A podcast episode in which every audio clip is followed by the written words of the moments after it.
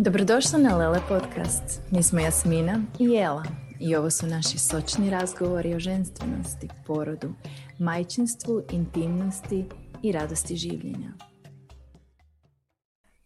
Hej Jela. Hej.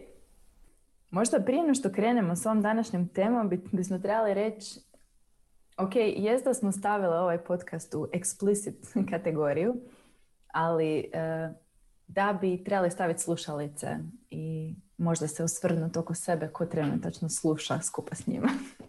ne do Bog da netko čuje nešto o ženskoj seksualnosti, ha? Da. I to je današnja tema koja je proizašla iz toga što sam slušala nedavno jedan klas o ženskoj seksualnosti. I još, osim što sam čula puno zanimljivih stvari, to me natjeralo na razmišljanje što sam posljednjih godina naučila o seksu i što mi je bilo huh, i kako je moguće da mi kao žene ovo, ovo ne znamo. I, i ono kao mogući naslov, znači seks edukacija koju bi voljela da sam dobila, ali zapravo e, pre, predaleko je razmišljati o tome da bi se ovakve stvari mogle u bližoj budućnosti učiti u školama. Ali zapravo što sam o onim stvarima naučila u 30 mislim, glup naslov, ali mislim, sorry, ja volim poetske naslove, ovaj to nije. Nego zato što moramo razmišljati o tome da društvene mreže ne vole, ne favoriziraju, čak cenzuriraju riječ kao seks i seksualnost. Bo, o da. I vidjela sam nedavno jedan mali strip gdje cura kupuje uloške i teta na blagajni joj želi dati e, papirnatu vrećicu da sakrije tu sramotu. I ona kaže, ne, ne, ne, hvala, ne trebam. I to je, to je preslika našeg društva i ja se nađem nekada onako da nešto skrivaš i onda sada uvijek s ponosom uzmem uložak kako ga koristim taj mjesec i onda idem s njim do kupaonice. I ako sam gdje god da jesam. Ali to je za mnoge prevelik, veliki, veliki, veliki korak. Bio i za mene. Ok, a možemo onda krenuti tim. Koja je jedna od prvih stvari koja me fascinirala Znači, jela moja. ja, žena sa svojih 35 godina, sam prvi put u životu prošle godine vidjela sliku kako izgleda puni raspon ženskog erektilnog tkiva. Samo kad to kažem, žensko erektilno tkivo mi je onako malo... I meni je, kao nije mi neugodno, ali osjećam da govorim nešto što nije svakodnevno, u svakodnevnom razgovoru. ja Jer kad govorimo... Kao da, u, da, da postoji taj, mislim to postoji, taj sram na tome.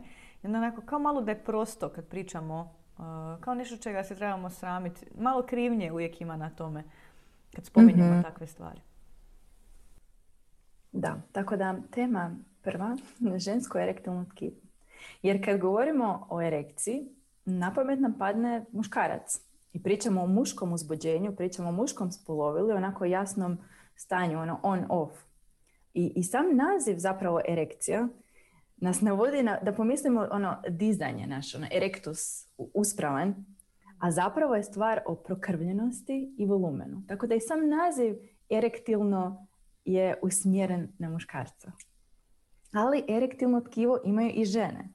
I to nije samo klitoris i ono spužvasto tkivo koje ga okružuje, ne nego cijela vulva i cijeli sloj ispod, onako uh, oko mokračnog kanala, uh, perineum, znači međica sadrži stanice koje i tekako reagiraju na naše uzbuđenje. Što znači da kad žene u porodu dobiju epiziotomiju, onaj urez na međici, to nije pod navodnicima slično kao da se napravi urez na penisu, nego to je identična stvar koja ima direktan utjecaj na njezino zadovoljstvo. Da, znam priče gdje je čak i partnerima nakon par godina smeta ožiljak od, od epiziotomije. Da. A dobro, nećemo sad cap cap, to je tema za drugi put. E, I sva sreća, barem je klitoris postao nekako anatomski poznati.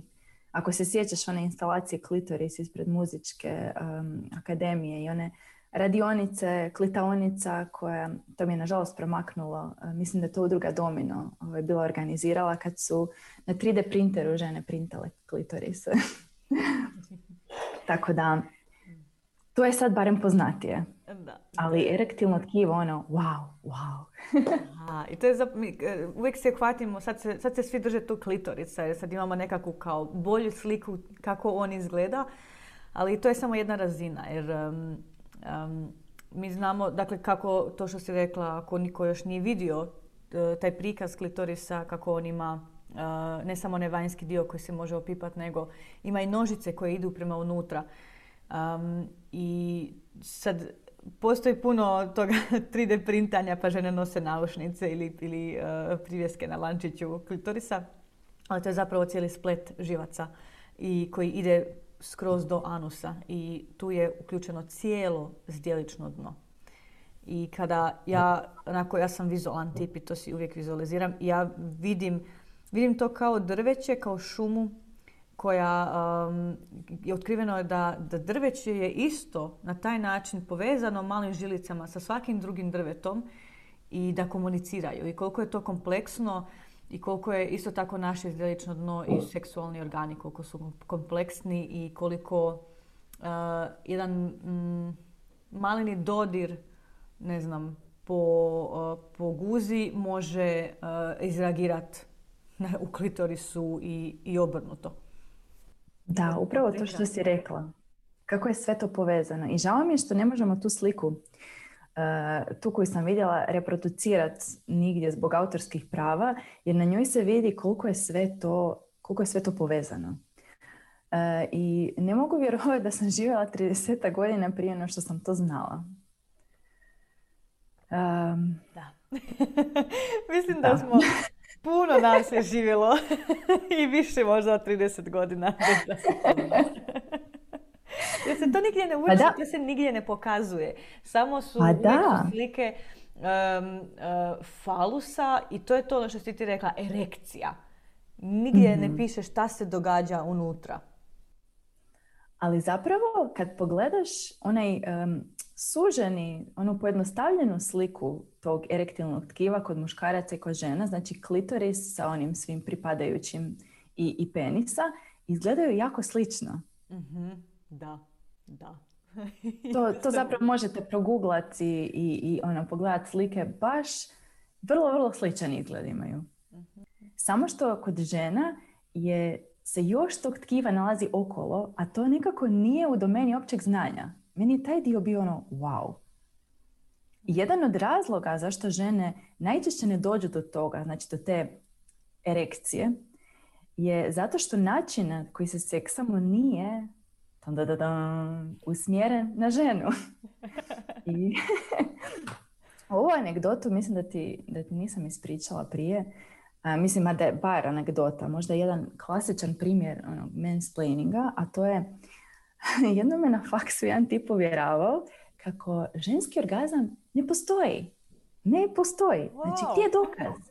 E, koja bi bila svrha toga? Gdje je pečat? Ono, za, zakolutale su bi se oči toliko, znaš, ono, odrolače mi se iz glave. ja ne znam zašto sam uopće sudjelovala u, u toj raspravi, zapravo više monologu. Jer kao, kod muškaraca jasno je naš e, orgazam, e, izlazi ejakulate, to, a čemu, zašto, zašto bi to postojalo kod žena? Mislim, to je bila mala provokacija, ali svejedno ono, molim, i sigurna sam da je njegova žena danas jako sretna. da, dobro, neću reći sve, ali znači velika većina toga što znamo i što činimo u seksu se okreće oko muškarca i njegovih potreba. Je li to čudno? Mislim, meni zapravo nije čudno. Sjećam se onog tvog uh, podatka za klima uređaje. Da, da, da, da, da je uh, da su klima uređaji današnji uh, podešeni po prosječnom muškarcu, ne znam, 45 godišnjem muškarcu od toliko i toliko kila i zapravo te prosječne vrijednosti za ili ljeto ili zimu su podešene po njegovim potrebama. I, uh, I onda su često ta jeli, svađanja u uredu ili je toplo ili je hladno i šta ja znam. Ali zapravo kada to, uh, upravo što si ti rekla, okrenemo na seks, sve se vrti oko muškaraca. I mi, druga stvar, dakle, nakon onoga je, nakon ženskog erektilnog tkiva, je taj ženski put do uzbuđenja. I tu uh, moram spomenuti očekivanja i ciljeve u seksu. Jer je muški, to što si rekla, linearno, znači napanjen si i svršiš. Uh, I o tome možemo, da, da, da. pričat ćemo puno, ali čin vođenja ljubavi ili um, seksualnog sjedinjenja, ja mislim da ne treba imati cilj. I može biti svaki put da i žena i muškarac svrže i može biti prekrasno, ali to ne mora biti jedini cilj. Ide se prema tome, ali tako ne mora završiti, ali uvijek nekako je u gdje god, što god da slušamo, što god da vidimo, je da tako mora završiti. I, da, televizija, popularne serije, da. da uopće ne idemo u porniče se 99% vrte oko nekog nerealnog seksa koje je uh, osmjeren na užitak muškarca. Mhm. I on uvijek svrši, a za nju, ono, nema veze. On svrši, on se okrene i, i to je to. I to je tako... Ja mislim da je zapravo muškarcima jako iskrivilo sliku seksa, jer ih puno njih ne razumije da, da, da može biti drugačije. E, a zašto u biti žena možda neće svršiti? Zato što ženama treba 30 do 45 minuta da bi se potpuno uzbudile. I to mi je bila druga stvar koja mi je bila onako wow. Znači, ne nužno 30 do 45 minuta stimulacije, nego da bi se ono tkivo koje smo sad spomenuli u potpunosti prokrvilo, probudilo, to, to treba. I sad to može biti razmišljanje, iščekivanje, neki uh, razgovor, predigra, dodirivanje, ali toliko treba da bi žena fizički postala uzbuđena. Mentalno je druga stvar, to možemo odmah. I onda se pitam koliko puta se seksamo bez da dođemo do stanja potpune uzbuđenosti. Mm. Ponovno govorim s fizičkog aspekta. Mm, bez da je to tkivo u potpunosti spremno za penetraciju, što onda ženama, recimo s nekim uh, ožiljnim tkivom, a tome ćemo sigurno posvetiti posebnu epizodu, čini seks nakon poroda bolnim. Da. Uvijek se sjetim uh, i s jedne slike, jedan, jedan post je bio uh, ako muškarac mora koristiti pljuvačku kao lubrikant, e, žena nije spremna na penetraciju. mm Što je posebno važno, je reci, sorry. Da, i to, to mi je stvarno e, nekako ono, da, zato što se, i to je taj cilj, ide se prema penetraciji. I cilj seksa je penetracija. Ne mora biti cilj seksa penetracija, ne mora je uopće biti da je seks tu. I to je posebno važno ono, za seks nakon poroda kad je žena i pod utjecajem hormona, kad ne zna e, koji je dio tijela njezin, koji je bebin, pogotovo ako doji, ako je beba stalno na njoj, mora se ponovno pronaći kao seksualno biće, jer ta beba preuzima njezinu, svu njezinu pažnju i preplavljene obavezama i, i promjenama. I onda ovo sve, e, pogotovo ovo što si ti sad rekla, seks bez cilja, možda čak i bez penetracije, može maknuti taj pritisak. Mhm. Da, jer vraćanje seksualnom životu nakon poroda umjesto da bude cilj penetracija i orgazam, dobro je, ja mislim, za početak postaviti granice. Na primjer, hajde da nema penetracije. I to u tom, ma ne samo početku, miče taj ogroman pritisak. Jer tu je ta suhoća rodnice što si rekla, možda je bio traumatičan porod, možda je jednostavno bol od šavova, od epiziotomije. I to se utječe na to da se žena stisne zapravo prije nego što uopće dođe do penetracije. Jer očekuješ bol.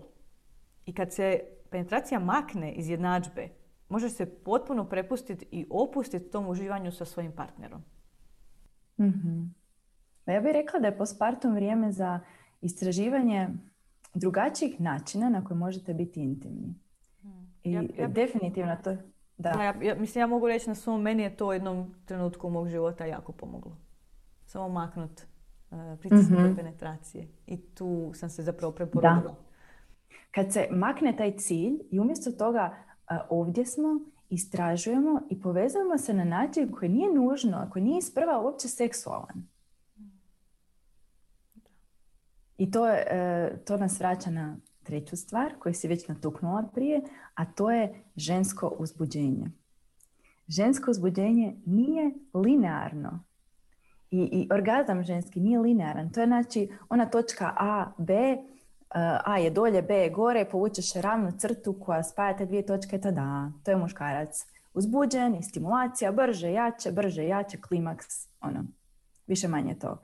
Pojednostavljujem stvari, ali tako, to je ono eh, što nam se najčešće servira, kao ovo je normalan seks. Tako seks treba izgledati. Ali ne, žensko uzbuđenje su valovi. I ako ponovno zamisliš tu a, točku A do B, a, s tim da nas, kao što si rekla, postizanje orgazma kao jedini isključivi cilj zakida za cijelu jednu dimenziju. Taj put od A do B su valovi. Uzbuđenje pa plato, pa uzbuđenje pa plato. I zbog toga je ženski orgazam sasvim drugačiji. I isto kad razmisliš, kad povučeš paralelu s porodom, to je isto tako ide. Otvaranje, pa neki plato kad se malo uspori. Ono, recimo neko vrijeme integracije, pa onda opet ide otvaranje, pa opet ide jedan plato. I onda se gradi se pomalo do tog nekog vrhunca. Da, apsolutno. Jer i za mene e, su ovo osnove. Sjećam se, e, zapravo prvi put, baš to što pričaš, to je prikaz i voljela bih da to možda možemo čak i naći. E, to sam prikaz tog nelinearnog uzbuđivanja kod žene i zapravo ženskog orgazma sam prvi put čula u Bad Wilbadu na konferenciji kod primalje Elizabeth Davis. Ona je pričala o ženskom orgazmu i porodu i uspoređivala je to dvoje kako isto tako funkcionira. A mi sve stavljamo u muški kalup. I zato stvari ne funkcioniraju. Kada si, kada si u rodilištu i kada imaš da se moraš svaki, po partogramu nakon određenog, e, nakon ne znam, 4 ili 5 cm otvarati centimetar na sat i ako se unutar 3 sata ništa ne dogodi, nešto će se napraviti. To nije ženski način, to nije ženski princip, nego muški. I kad netko mhm. prvi put čuje da ženi treba 30 do 45 minuta da se fizički ubudi, uzbudi, da bude spremna na penetraciju, na primjer, ili svršavanje, to su ogromne stvari. I to ti može u potpunosti promijeniti viđenje seksualnosti, uh, seks sa svojim partnerom ili sa samom sobom. I ne samo ženama, nego i partnerima. Ja mislim da bi svaki partner ovo trebao čut.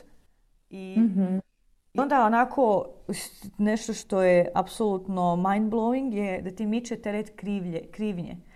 To je uh, ogroman, ogroman faktor koji se proteže kroz žensku seksualnost. Krivnja i sram. I onda onako, ok, ja sam normalna, uh, da nakon 10 minuta nisam toliko ludo napaljena jer mi fiziološki treba više vremena i ja nisam čudna, niti sam suha, niti imam problem i ne moram ići doktoru i ne trebam lubrikante, nego jednostavno trebam više vremena, više pažnje. I da, ono što govorimo uvijek u porodu, samo treba strpljenja, samo treba malo više vremena, e, isto vrijedi i u spavačoj sobi. da, da. A, a, obično kada žene uspoređuju se sa partnerom, gle kako se on brzo uzbudio i on je već spreman i da svrši, a ja još nisam spremna možda ni na penetraciju. Krivnja. Da. I to onda onaj dio da moraš e, performat, ne znam kako bi rekla, da moraš nastupat. nastupat, da. Da, i zato onda žene, e, e, zašto se isto ih priča o ženama koje e, lažiraju orgazam. mm Što ona ima taj pritisak da ona sad završi, da to više završi jer on je već pri kraju i on više. Ali to onda isto je zapravo jako bitna komunikacija. Da, i pogotovo ovo sve kad govorimo o majkama koje su većinu vremena onako u žrvnju svakodnevnih obaveza i preokupirane djecom i onda taj seks ispadne kao još jedna obaveza, još jedna stvar koju sad moram napraviti. Pritisak je sve na brzinu i hoće li se djeca probuditi ili moram sad izaći iz kuće, onako uopće isključiti glavu da bi se da bi došla, da bi sustigla samo sebe i u tim okolnostima se opustiti i uzbuditi je jako veliki izazov. Mm, da, i kad se onda makne taj cilj, cilj e, penetracije ili svršavanja ili što god da je nekome stvara mm, napetost, onda pogotovo možeš uživati u tom uzbuđivanju i to ne mora trajati samo pola sata, nego može trajati cijeli dan. Da, da, da, da. Da se gradi to iščekivanje i da u konačnici bude susret s partnerom i susret sa samom sobom. Umjesto da to bude seks početak, sredina, kraj i ako ne postignemo taj cilj, ako ne bude filmski, ne znam, senzacionalno, to je promašaj.